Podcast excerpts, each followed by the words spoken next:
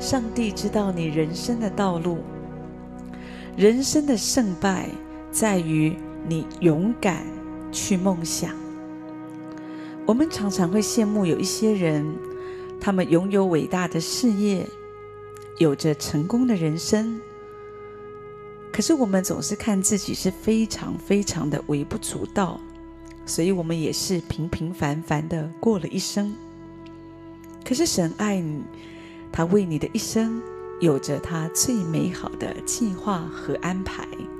只可惜有的时候我们不敢多想，可是神却应许，祈求就给你们，叩门就给你们开门，寻找就寻见。上帝也说，你求告我，我就应允你，并将你所不知道又大又难的事指示你。只要我们勇敢的向神来祈求，上帝会把一个伟大的梦想，把一个灿烂的未来赐给你。有一个人，他的名字叫做戴德生，他是在基督教界非常有名的一位神宝贵的仆人。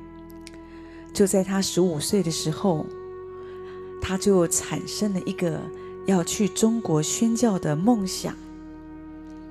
他怀着这个梦想，他每天学着吃中国饭菜，用筷子来夹菜，他学习睡木板床。最后上帝真的帮助他，戴德生按着自己的梦想，他真的来到了中国，来宣教，来把耶稣的爱带给许多的人，拯救中国无数的灵魂。他成为了一位伟大的宣教士，所以他也被称为中国的宣教之父。所以如果我们也是这样，心怀着一个梦想和意向，上帝一定会成就。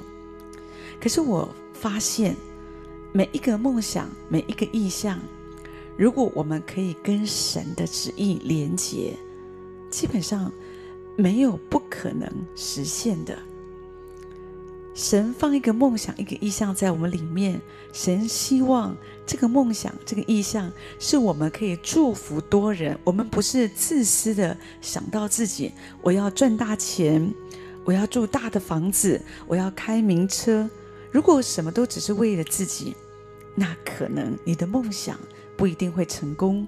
可是如果你的梦想总是连结在于神的心，神的爱，总是想要去祝福别人，那就不一样。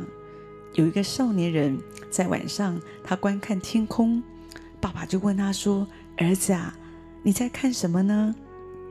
儿子说，爸爸，我希望有一天我可以双脚踏在月球上。